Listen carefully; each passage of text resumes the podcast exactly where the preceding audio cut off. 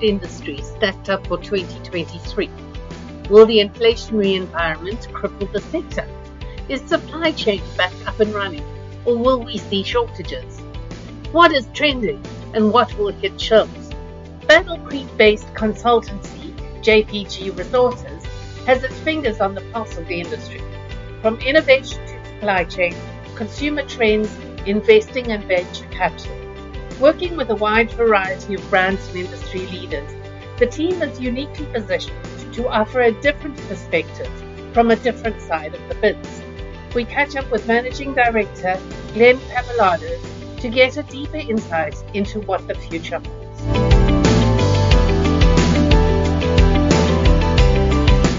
Glenn, thank you so much for joining me today. Firstly, what, in your opinion, is a successful product? Sure. I think in food and beverage, you know, and probably really in some ways across any consumer product, but uh, a successful product is something that addresses a true consumer need uh, in an effective manner. Mm-hmm. And effective is is kind of the the critical term here. So in food, I think effective starts with uh, you know taste and flavor in the consumption experience. That's number one. If it's not enjoyable to consume it, you, in most cases, people will not continue to buy the product. Right. Uh, but that's not all, right? You know, and so uh, beyond taste and, and the consumption experience, there's nutrition, you know, we're building out. Um, and, and that's first, you know, does it satiate me, but then does it make me feel better? And is it better for me in the long run? Um, and then there's aspects of uh, portability and convenience, right? So how hard is it to actually consume the thing? Right. Uh, and then as we radiate out even further, there's the notion of sustainability and and kind of is this good for beyond me, right? So uh, is this good for uh, the world around me? And that could be the packaging. Is it recyclable? The way that the uh, the products uh, and ingredients, excuse me, are um, obtained, um, including how humans are treated along the way. You know, so mm-hmm. Uh, fair trade. And, and and basically, uh, how is the company that made this product, you know, run? Is that sustainable and something that the consumer you know, feels good about being associated with, even if nobody else sees, right? Just feels good to themselves. Right. So when you can tick off all those boxes, and not everybody does, um, that is kind of the ultimate measure of success. Now, plenty of products have been successful not hitting all of those boxes, but you know, as long as you you, know, you starts with taste and flavor, if you can deliver on that, uh, and then at least one of the others, you've got a fighting right. chance. Some say that the industry has a speed problem in getting product to market. Do you concur? Uh, yes and no. It right. depends on who's making the product mm-hmm. and what the measure of success is. Um, getting a terrible product out to market quickly is never a good outcome. Uh, I've had that debate many times over my career. Right. Um, speed, you know, speed for speed's sake is not the goal. That said, there's a lot to be learned from accepting the notion that things are usually imperfect and that historical methods of kind of data acquisition, we'll call it, from consumers and the world at large are often limited and sometimes even inaccurate. And, and often the best way to get the best data is to simply put the thing into practice and to allow people to show if they're willing to give you their hard earned dollars or their hard earned money um, in exchange for the product. And then if they're willing to do it again, right? So trial is one thing, repeats another. Um, and so I think that as time has gone on, many companies have realized that, you know, it used to be the whole, oh, startups, they, they move so fast. Well, they do and they don't, right? The, the good ones know when it's worth taking a beat or a pause, asking another question, taking another turn, uh, versus rushing something out just mm-hmm. because of a false, falsely imposed deadline. Um, that said, on the other side of the coin, larger companies, I think, are getting better around the idea that you can't fully de-risk or perfect a product in isolation or in theory or on paper or in a focus group. And so you need to allow it to get out into the marketplace and give people the chance to interact with it in ways that are as close to quote normal behavior and both shopper and consumer behavior as possible. And the longer you wait to do that, you'll have greater and greater, you know, more hard to say this, uh, more diminishing or higher diminishing returns, if that's such a phrase, okay. you know, in in that delay. Please tell me about JPG Resources. Sure. Uh, so JPG Resources is an innovation strategy and execution uh, consultancy. Although mm-hmm. our founder doesn't doesn't love the word consultancy, but I make him use it. Um, you know, we were founded 14 years ago by Jeff Grogg, who at the time was uh, the head of R&D at Kashi during its kind of glory years or golden days. Um, and basically, the premise or the, or the genesis was as he looked externally for help on on innovation, namely product development, he had found he had one of two choices. He had super culinary, ultra creative, but not at all realistic or commercializable support from some parties. Uh, and then he had the other end, very tactical, checklist driven arms and legs support. And he couldn't find anybody in the middle who could both execute but think with you know the same business mindset and creativity that he could himself and wanted to see in a partner. So he started JPG to do that. Um, so our heritage is in product development. Um, and particularly in the early days, we were very focused on uh, startups and emerging brands in our industry. Over time, right. we have branched out to cover what we call the end-to-end of the process. So on the uh, up the up the front end of the process is consumer competitive category facing work, um, even brand to a degree, making sure that that whatever the client is bringing to us to have created is the right thing to create uh, and focused on the right needs and the right uh, consumers and occasions.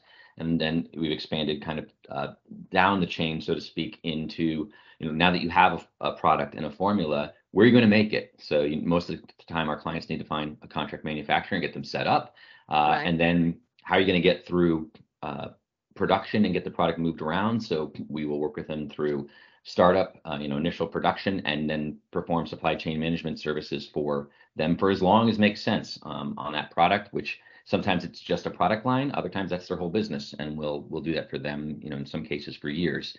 Um, we do a few other things around the edges related to food and beverage, including M&A support, as well as um, early founder support in the form of coaching and, and, workshops. But you know, those three things, that end to end, is really the ribbon or the thread that defines us. Have we gotten over the challenges thrown up by COVID? And how has the pandemic impacted trends? Um, to answer the first question, no, in okay. part because the challenges, you know, many people say the challenge is created by COVID. And in some cases that's true. In other cases, COVID just exacerbated or or unveiled challenges in the industry that were already there. Um, you know, the infrastructure of the industry, for example, was already stressed prior to uh, to COVID happening, particularly logistics and trucking, for example, in the U.S and you know, obviously it just was a, a, a match to, to, the fire or um, to, to let it burn even, stronger. And then on top of that, it obviously complicated so many other things. Um, so if, you think about various challenges that we've talked about during the pandemic, um, on the consumer side, things like people not being able to be as mobile, not going back into the office, those obviously are alleviating to a certain degree. But we're left with a new challenge there, which is where do they land? You know, like okay. where do we end? You know, what is the new work model? Um, mm-hmm. And and for people, for particularly snack brands, which are um, typically on the go, you know, a lot of the, consumption of snacks is often portability. Right. Um, what does that mean? You know, where should I be emphasizing in terms of channels, accounts, and outlets uh, for sales? And you know, what should my my messaging? How do I think about my packaging formats?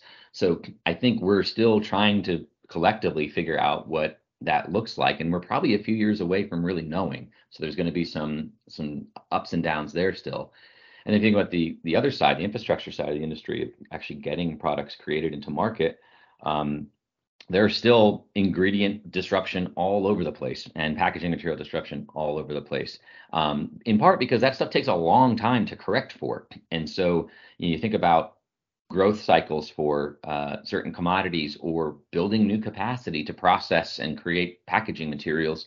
You know, those are not overnight processes nor are they overnight decisions right? Those are multi-million in some cases billion dollar decisions that have to be made and so everyone's trying to read the tea leaves and figure out when do i go ahead and flip that switch and make that so i think in general in most spaces what we've seen is over the last year a lot of those decisions have been made and people mm-hmm. have started to invest in capacity. So I, I think there's hope on the horizon. Mm-hmm. Um, but in the meantime, we've still got a little bit more pain to get through as things like the war in Ukraine and COVID and right. just the uh, the con the still uncertain settling of labor and who is and who is not going to work in the same jobs anymore. Um, and then you know the other thing we, the, the the pandemic did a nice job of of uh, letting us forget was all the normal things that disrupt our lives, right? Uh, you know, right now in Michigan where I live, everyone's getting sick, but it's just normal sick, and you kind of forgot okay. that that still happens. Similarly, unions still go on strike, right? Like, and and there mm-hmm. you know, mm-hmm. there are labor issues that are beyond just shortages of bodies. There's contractual, um, and so even as we were seeing improvement in certain things like or we thought we were, um, container shipping rates, um, even some trucking and rail. You know, as we were starting to see some stabilization, now we have those things to deal with, um, right. and they're going to have their own, you know, say in the next six to twelve months and what's available and what you pay for it. As you said, we're facing uh, a whole barrage of new challenges or continuation of challenges. How is industry actually coping at the moment? You know, we've seen with our clients, obviously there's been a huge switch from the decade of, of 2010 to 2020 was, if you look back on it, a luxury, right? Like there was very little change in uh, price levels for all of the major inputs to products for the most part. Um, and availability was rarely an issue. So everyone got to optimize. like, how do I get down to the absolute best supplier for this with the absolute best price, just in time, all that stuff? That was great. that has not been the last two years, and it continues to be the, the case where we are spending most of our time with clients thinking about how to stay nimble, flexible, have contingencies, but in ways that don't absolutely destroy your profitability. Um, so we're trying to, you know, dance on on the the head of a pin a little bit with everybody around how do I know that, you know, first and foremost, can I make enough at the levels of quality that my customers and consumers expect? Next, how do I do that in ways that do not bankrupt me? Uh, and three, where are my fallback, you know, provisions or approaches when inevitably, and it is inevitably right now, something doesn't go to plan.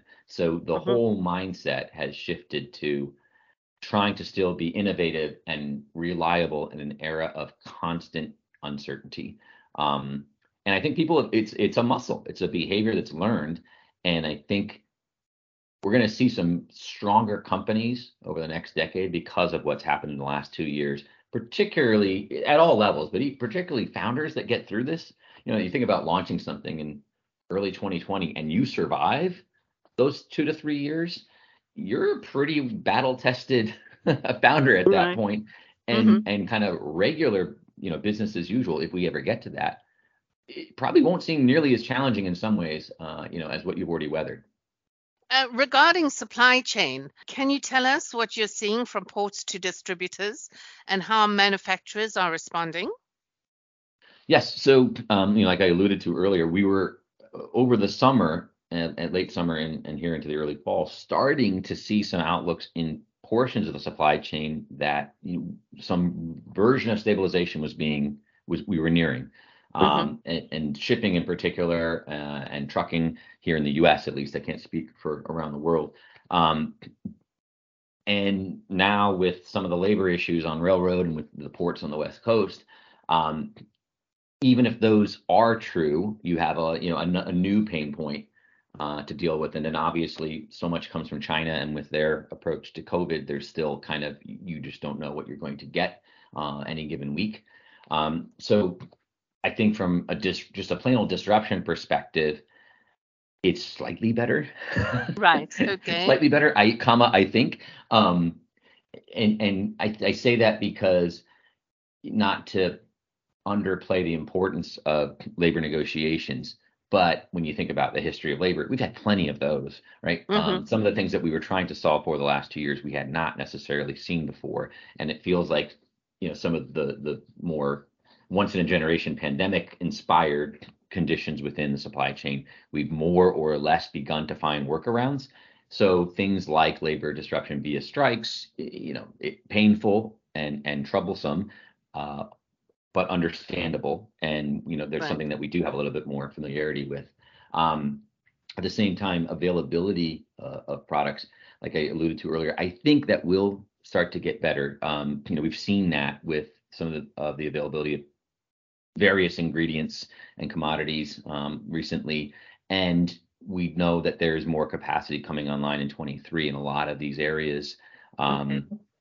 that that should help even with the condition for example in the ukraine if that continues um, there will be time enough time will have elapsed to allow for alternative supply either other sources of that same ingredient or substitute ingredients that can play the same role to uh, come online and and make the situation a little bit more tenable but in the immediate term, though, are you expecting any shortages over the Thanksgiving or, and festive season? Yeah, I think there will. I mean, well, turkey, right? Here in the U.S., at least, turkey's uh, going to be an issue for some. Uh, there was a a bird flu, which unfortunately uh, has shorted the the yield on on turkeys here for this season. So. I think there may be a number of American households who are eating very small turkeys that we normally would call a chicken uh, on Thanksgiving um, and or or maybe they're using it as an excuse to acknowledge that they really don't like turkey and they're going to they're to stop forcing themselves to eat it on Thanksgiving and they'll have something else they do like. Uh, I hope the turkey industry doesn't yell at me for saying that. Um, so for, for sure, I mean, if you think about our industry, there are so many ingredients and inputs involved that mm-hmm. it's nearly impossible, even under normal times, you have pinches in some places it's nearly impossible to think that um, we are not going to see, particularly in, in, a, in, a, holiday season where there's a surge for certain kinds of ingredients and products, right at that time of year. Um, the to your point earlier about where we are on the supply chain, where we are not still is in a world where the supply chain can react quickly to spikes in demand. Um, You know, we're uh, most people are still struggling to to keep their head above water on kind of quote normal demand. So when there are surges, it is very difficult to kind of meet those. Talking turkey, is the plant based movement still trending? And if so, um, how is it evolving? It is. I you know, the analogy I'd make is I feel like the uh, the plant based movement is, is about to enter its teenage years. Like right. it's kind of unreal. It's a, it's definitely there. It's a growing entity. It's going to be around, but it's now a bit hard to. It doesn't know what it is. It's it's kind of unruly. Um, and you know, in part because there have been so many entrants in the last four to five years and so much money behind it, um, it creates a lot of. Um, we love to call things by single names, right? The plant-based movement. Right. The plant-based movement is, if you break it down into the, the various players that make it up, is highly complex. You know, not only from a category perspective, but from the technolo- technological way that people are approaching the problem. And you have um, companies like Impossible and Beyond who are using very you know cutting edge uh, and technical approaches to replicate with non-animal I'll call them based ingredients um, the true experience of eating animal protein. You have others which you know have been around in some cases for a long time, but there's also new entrants who are just saying, hey, we're not going to try and we're going to use things that you can see. We're going to use lentils and vegetables and uh, uh, you know, herbs and spices that are that clearly are not animal protein to create mm-hmm. an experience that is enjoyable in its own way to replace the animal protein occasion. We're not going to make a facsimile. Um, and they have everything in between. So, uh, you know, there's a lot of disparity, one. And I think what that leads to is a lot of diversity in the messaging to consumers around what this does for you and why you should have it. Um, you know, there's obviously sustainability sustainability benefits on the one side uh, of eating plant-based products, but then there are other sustainability issues that those products themselves can create, um, and even nutrition benefits that they, that are kind of I'll call uncertain at the time, um, depending on how you're making the product, right? Like you know, is are some of these products clean? You know, what right. does that mean? Um, and and so you know we enter the the tangled web that is the notion of sustainability um, so mm. i think there is still consumer interest and demand i think there will be consumer interest and demand in plant-based but i think the implications for players in this space are one you got to get sharper on the messaging like what is your specific approach your specific product what benefits is it conveying in ways that are readily understandable and defensible. You know, if someone turns the pack around and looks, mm-hmm. and and two, you got to taste good. Like there right. are, it's putting out a mediocre consumption experience and saying, hey, it's plant based, line it up and buy it, is not gonna work. I mean, I was at um, the Plant Based World um, Expo a year ago. So it was a year ago. So it's probably even gotten worse for my colleagues who went. It sounds like it has. And I think I counted at that 24, 25 different plant based chicken nuggets. And I tried them all because um, I have uh, issues. Um, right. I wanted to see if I could do it. And in trying all of them, about half were not, nothing was terrible, but about half right. were pretty mediocre. And at, at the end of the day, you know, think about the parent buying that for the family in you know a, a 60 or 90 nugget pack someday at Costco and with a ring of $15 plus maybe even 20 they get that home if nobody really enjoys it they're not going to buy it again. They just blew 20 bucks. Yeah. so right. plant-based or not it's still got to deliver. Um, and you know I, I saw that again at expo east this year. We walked around and there are some that are getting it and they're doing a great job. And in general i'd say the tide is rising but there are many who are just diving in and kind of using that generic plant-based positioning and nothing else about what they're doing is at all remarkable. And frankly they're the ones who will be weeded out in the next mm-hmm. couple of years keeping on the uh, uh, topic of ingredients uh, what do you see being the hottest tickets um, in 2023 um, a couple we'll go in a couple different directions here. So one um, what i'll call alternative sweeteners i guess um, mm-hmm. but allulose in particular. Um, there is still an, an unending demand, it, seems, for people wanting to get the experience of eating sugar without actually eating sugar. Okay. Um, and and I think that isn't going away, maybe ever. Um, you know, universally as humans, almost all of us have a sweet tooth. Um, but as we see in more and more research coming out, the consumption of kind of highly refined sugars is, is let's call it problematic, um, uh, particularly at high volumes. And so that just creates this unrelenting desire, right, for a way to shortcut or uh, you know work your way around the system uh, that is our bodies. And so um, I and I think historically things like stevia and monk fruit have done a great job of giving people new choices, but they've had their limitations. They're not the easiest things to formulate with because of their intensity. Um, getting them in organic form is is highly challenging still, uh, and they have, for some people at least, physiological impacts in terms of things like aftertaste or you know the the tingling sensation that some get when they. And so allulose appears to be the next mm-hmm. level, right? The next evolution, and and okay. and allulose isn't the only one. There are others coming, but that are able to do many of the same things that those can do, but without some of the side effects that drive many people away. Now, the question is when people first started using allulose and seeing its properties, it was naturally occurring allulose. Like so many of these things, what happens when we now scale it up um, and we kind of uh, cheat Mother Nature and and, mm-hmm. and cause it to to create itself on under our own terms? You know, will it will that process still be attractive to consumers? Um, can we do it in a way that meets their desires for things like cleanliness? And will the physiological experience and impacts over time still be the same as the naturally occurring. I think that latter one probably will be the the former in terms of cleanliness and, and processes that people can feel good about is is the one that that industry just needs to be careful about. You know what okay. what inputs are they using to create it. So that's one.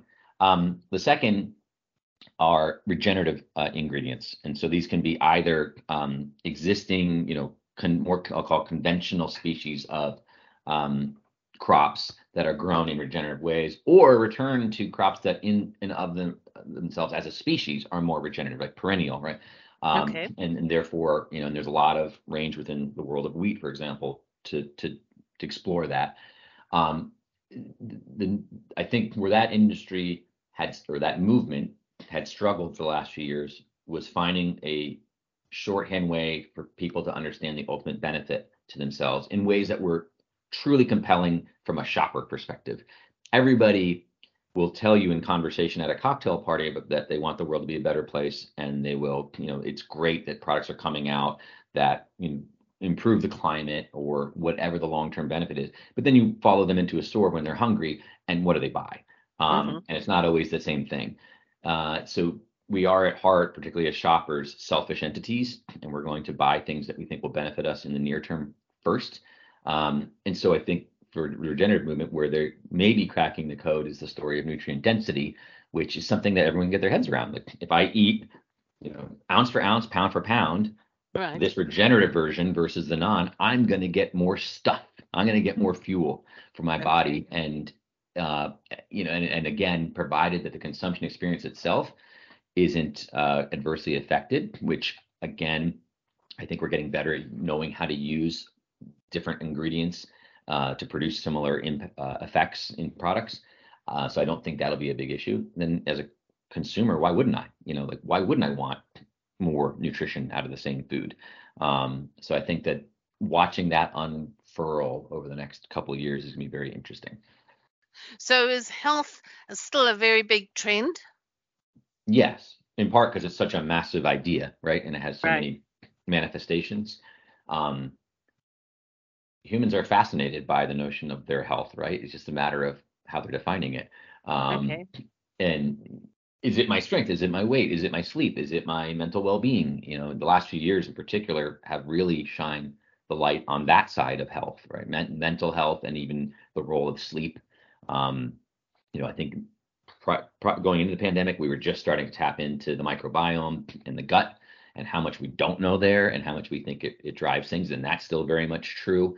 So, in part, there's still so much to learn that I, I can't see it. And I think people realize foods it's the one food and beverage is the one product out there in the world of consumer products that you ingest right you, you know other than other than i guess perhaps supplements but that you mm-hmm. actually take into your body so it is so closely tied to the notion of your health and how you feel um, right. they're inextricably linked and i don't know that that movement would has you know any reason to slow down ever in this inflationary environment do you think sustainability has taken a bit of a back burner? Yeah, it's been a hard few years for the notion of sustainability. I think first during the mm. pandemic, people were just, you know, shell shocked and trying to get by. And so there was a return to just what do I need to feel better right now? Right. Um, we saw a lot of people move back to comfort brands and comfort eating um, at the beginning of the pandemic. And and then all the and I hate to say this word because it's, it's I can't think of a better term, but the inconvenience of the pandemic in in ways of changing and limiting our lifestyles. And I don't mm-hmm. by any means mean to uh, take lightly the the truly um, terrible impacts of the pandemic, but you know from a consumer perspective, um, there was a lot of restriction um, for us, and so I think that again made put people in a position of well, you know, like it, I'm going to prioritize other things right now. And now we're almost three years into things. And just as people were maybe reaching a place where their freedom of movement and lifestyles were getting back to a place where they could put more emphasis on sustainability uh, and their mental well-being perhaps is getting back to a place we now have inflation and on top of that we mm. even have things like uh, the greenpeace report on recycling recently right that says like hey actually isn't happening and that for for consumers who you know were very much behind those types of things, that's in a way heartbreaking because you're like, uh, we were told, you know, effectively, if mm. you do these things, it will have this benefit. And so for years, you know, recycling is probably one of the most widely adopted sustainable behaviors of all consumers. And now you find out that was it even doing anything? Is it even doing anything? And and, and on something I'm being a little bit dramatic. It, it definitely has a benefit, and certain portions of recycling still work fine, but we learned right. that a large chunk of it wasn't. So I think we're all left with a little bit of like, what do we do? Like, what is what is our role in sustainability? How do we actually help, and how do we know that we're really helping? So I think it's um it's a bit of a crossroads for the notion of sustainability for the industry. Um, between all of us being honest around what will it truly take to make an impact and mm-hmm. how do we get people there given all the other things they're trying to balance as as shoppers and consumers. Can you talk about food waste? Yeah, food waste is a, it's a passion point for me, as my wife will tell you. Mm-hmm. Um, in our house, I still think it's the most readily solvable yes. ish, major issue in our industry today. Uh, if you think about what it takes to actually solve it. Like we know how to solve it. What we have to work through are largely self-imposed conditions here in the U.S. that a lot has things to do with litigation and legality um, and food safety, and you know, nobody wants to make anybody sick for sure. Right. But um, we have moved the needle perhaps so far in one direction at the expense of throwing away so much yes. uh, usable product and food while people are starving. Um, and then there's the other part of food waste that's not even measured, which is overconsumption. Um, you know, and we lead the world basically in the notion of overconsumption. Uh, mm-hmm. It's kind of unfortunately what we've done, and um, and and it's across our lifestyles, not just food, but food is where it's perhaps most acute. Um, are things isn't all you eat can eat buffet is is is that food waste? Is oh someone oh eating it, mm. stuffing themselves with a third plate food waste? I, I, you could argue it is. You know, like there's no real positive benefit to to, to those kinds of environments, and yet we proliferate them. So uh, I think food waste there, the solutions are there. Is the appetite, no pun intended, there to work and use them to create a, you know do people see this as important enough mm-hmm. um, and i think it, what it ends up coming down to is can we draw a line between solving food waste and all of the other benefits it can have so that people start to understand why it is a priority uh, and and perhaps if you line it up against some of the other things that we're prioritizing it's more in the near term for arguably more solvable um, so i i think that enough people are starting to talk about it more and in the right ways that the conversation is moving in the direction it needs to in terms of people being able to make those connections. If I'm being honest, it's going to come down to people seeing dollars and cents behind it because, uh, for better or for worse, that's often what drives the adoption of movements and, and then gaining scale. So if mm-hmm. people can start to see that side and those benefits, um, then you know you'll start to see real pressure on on change. Turning our attention to the industry, what big M&A movements have you seen recently and what are you expecting in the new year? Yeah, I think what surprised me going into the pandemic, as the pandemic hit, I thought, oh no, what is this going to mean for emerging uh, uh, brands and startups in terms of their ability to get funding? And I was pleasantly surprised at how strong that aspect of the industry remained, and in part because we had government funding packages that went out and made their way into the, the world, the ecosystem, which helped with that. But I think now we are starting to see with those, you know, in the rearview mirror and the inflationary aspects we're running into, um, and and the corresponding rise in things like interest rates, it's becoming a bit more challenged environment. Uh, and in some ways, not the worst thing because you know multiples, particularly for branded food and beverage startups were at places that were really challenging to sustain, um, particularly for the, the larger um, strategics who end up being the, the ultimate acquirers, right, of these things. Um, so what I think that means for the year to come is, and we've already seen this happening, is more attention um, from a lot of the, the money out there, particularly the private equity and kind of we, we call the um, financial investors of the world, not the large com- branded companies like the General Mills or Mondelez. Um, a lot of that money has been focusing on the infrastructure side of food and beverage. Right. So contract okay. manufacturers and flavor houses and ingredient suppliers. And in part, I think there's twofold. They recognize that there was a lot of opportunity to consolidate and optimize within those pockets of the industry. There's a lot of demand for the services or or um, outputs of those parts of the industry, and the multiples for those companies were not nearly as stretched as they were for the branded startups. And I think that will continue for the next couple of years, although more and more people get into the pool, obviously those conditions change and things like multiples start to get more complicated. And then on the um, the big uh, strategic, right, the, the corporate side of things, I think we will see a little bit more divestiture next year.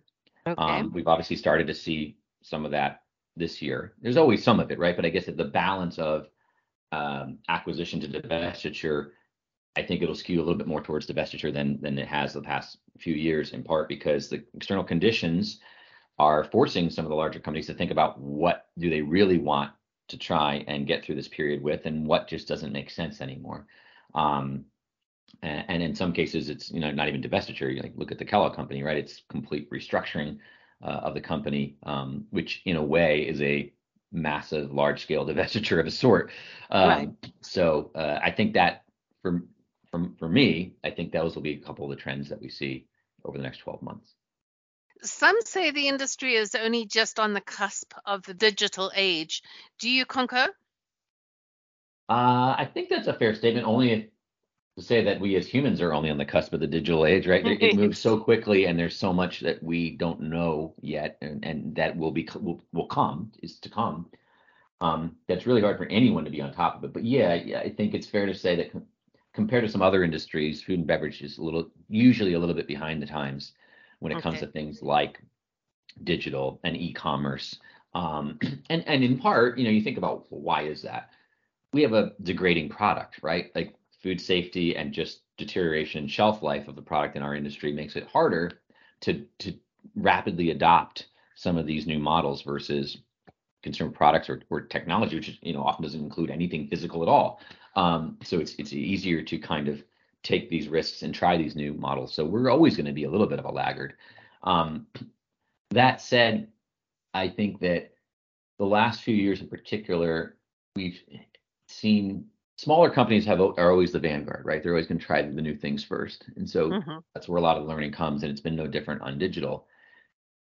But larger companies are getting faster at learning about these things, and what's interesting to me is the fragmentation of the service provider portion of the industry, right? So um, uh, we've seen it years ago. The co-mans were the first really um, example of this, right? I didn't need to have my own plant anymore to be successful, uh, and that was 15 years ago. And now I can start a food company by myself and have no employees, right? I can outsource everything basically. Right. Everything's fragmentable, and I can get access to high quality expertise in these yeah. fragmented ways. I mean, I guess this is in a, in part kind of what JPG does as well, but from a digital perspective, what that means is the ability to execute at a high level on, digital. There's really no excuse not to. I mean, it's it's accessible. The tools themselves have become quite affordable and user friendly. The people who know and are good, good at this have become more accessible, user friendly, affordable. Um, and, and so I think as that happens, it just raises the level for everybody and it creates more incentive for you know new discovery, new tactics. It also makes it harder on, on the other side of the coin. It makes it harder to stand out and be like significantly better than your peers at it, um, which you know five years ago some people were. But if you're talking about the the aggregate movement of of the industry in that space, I think it's a net positive. And you know, back to your original question. All that said because we're a laggard as an industry and because dig- digital in general moves so quickly, right. we yeah we are still at the early stages of meaning because the, the biggest gap still probably is tying digital into the physical infrastructure of the company, uh, including the operational side. There's still a lot more that could probably be done there that hasn't been. And as you think about AI and you think about things like mm-hmm. robotics, like there there's so much more that could happen there, whether we want it to or not is another debate but so much more that could happen there that that is going to take probably a decade or more to really see take root. In your opinion, what do you see the next big snack hitting the shelves?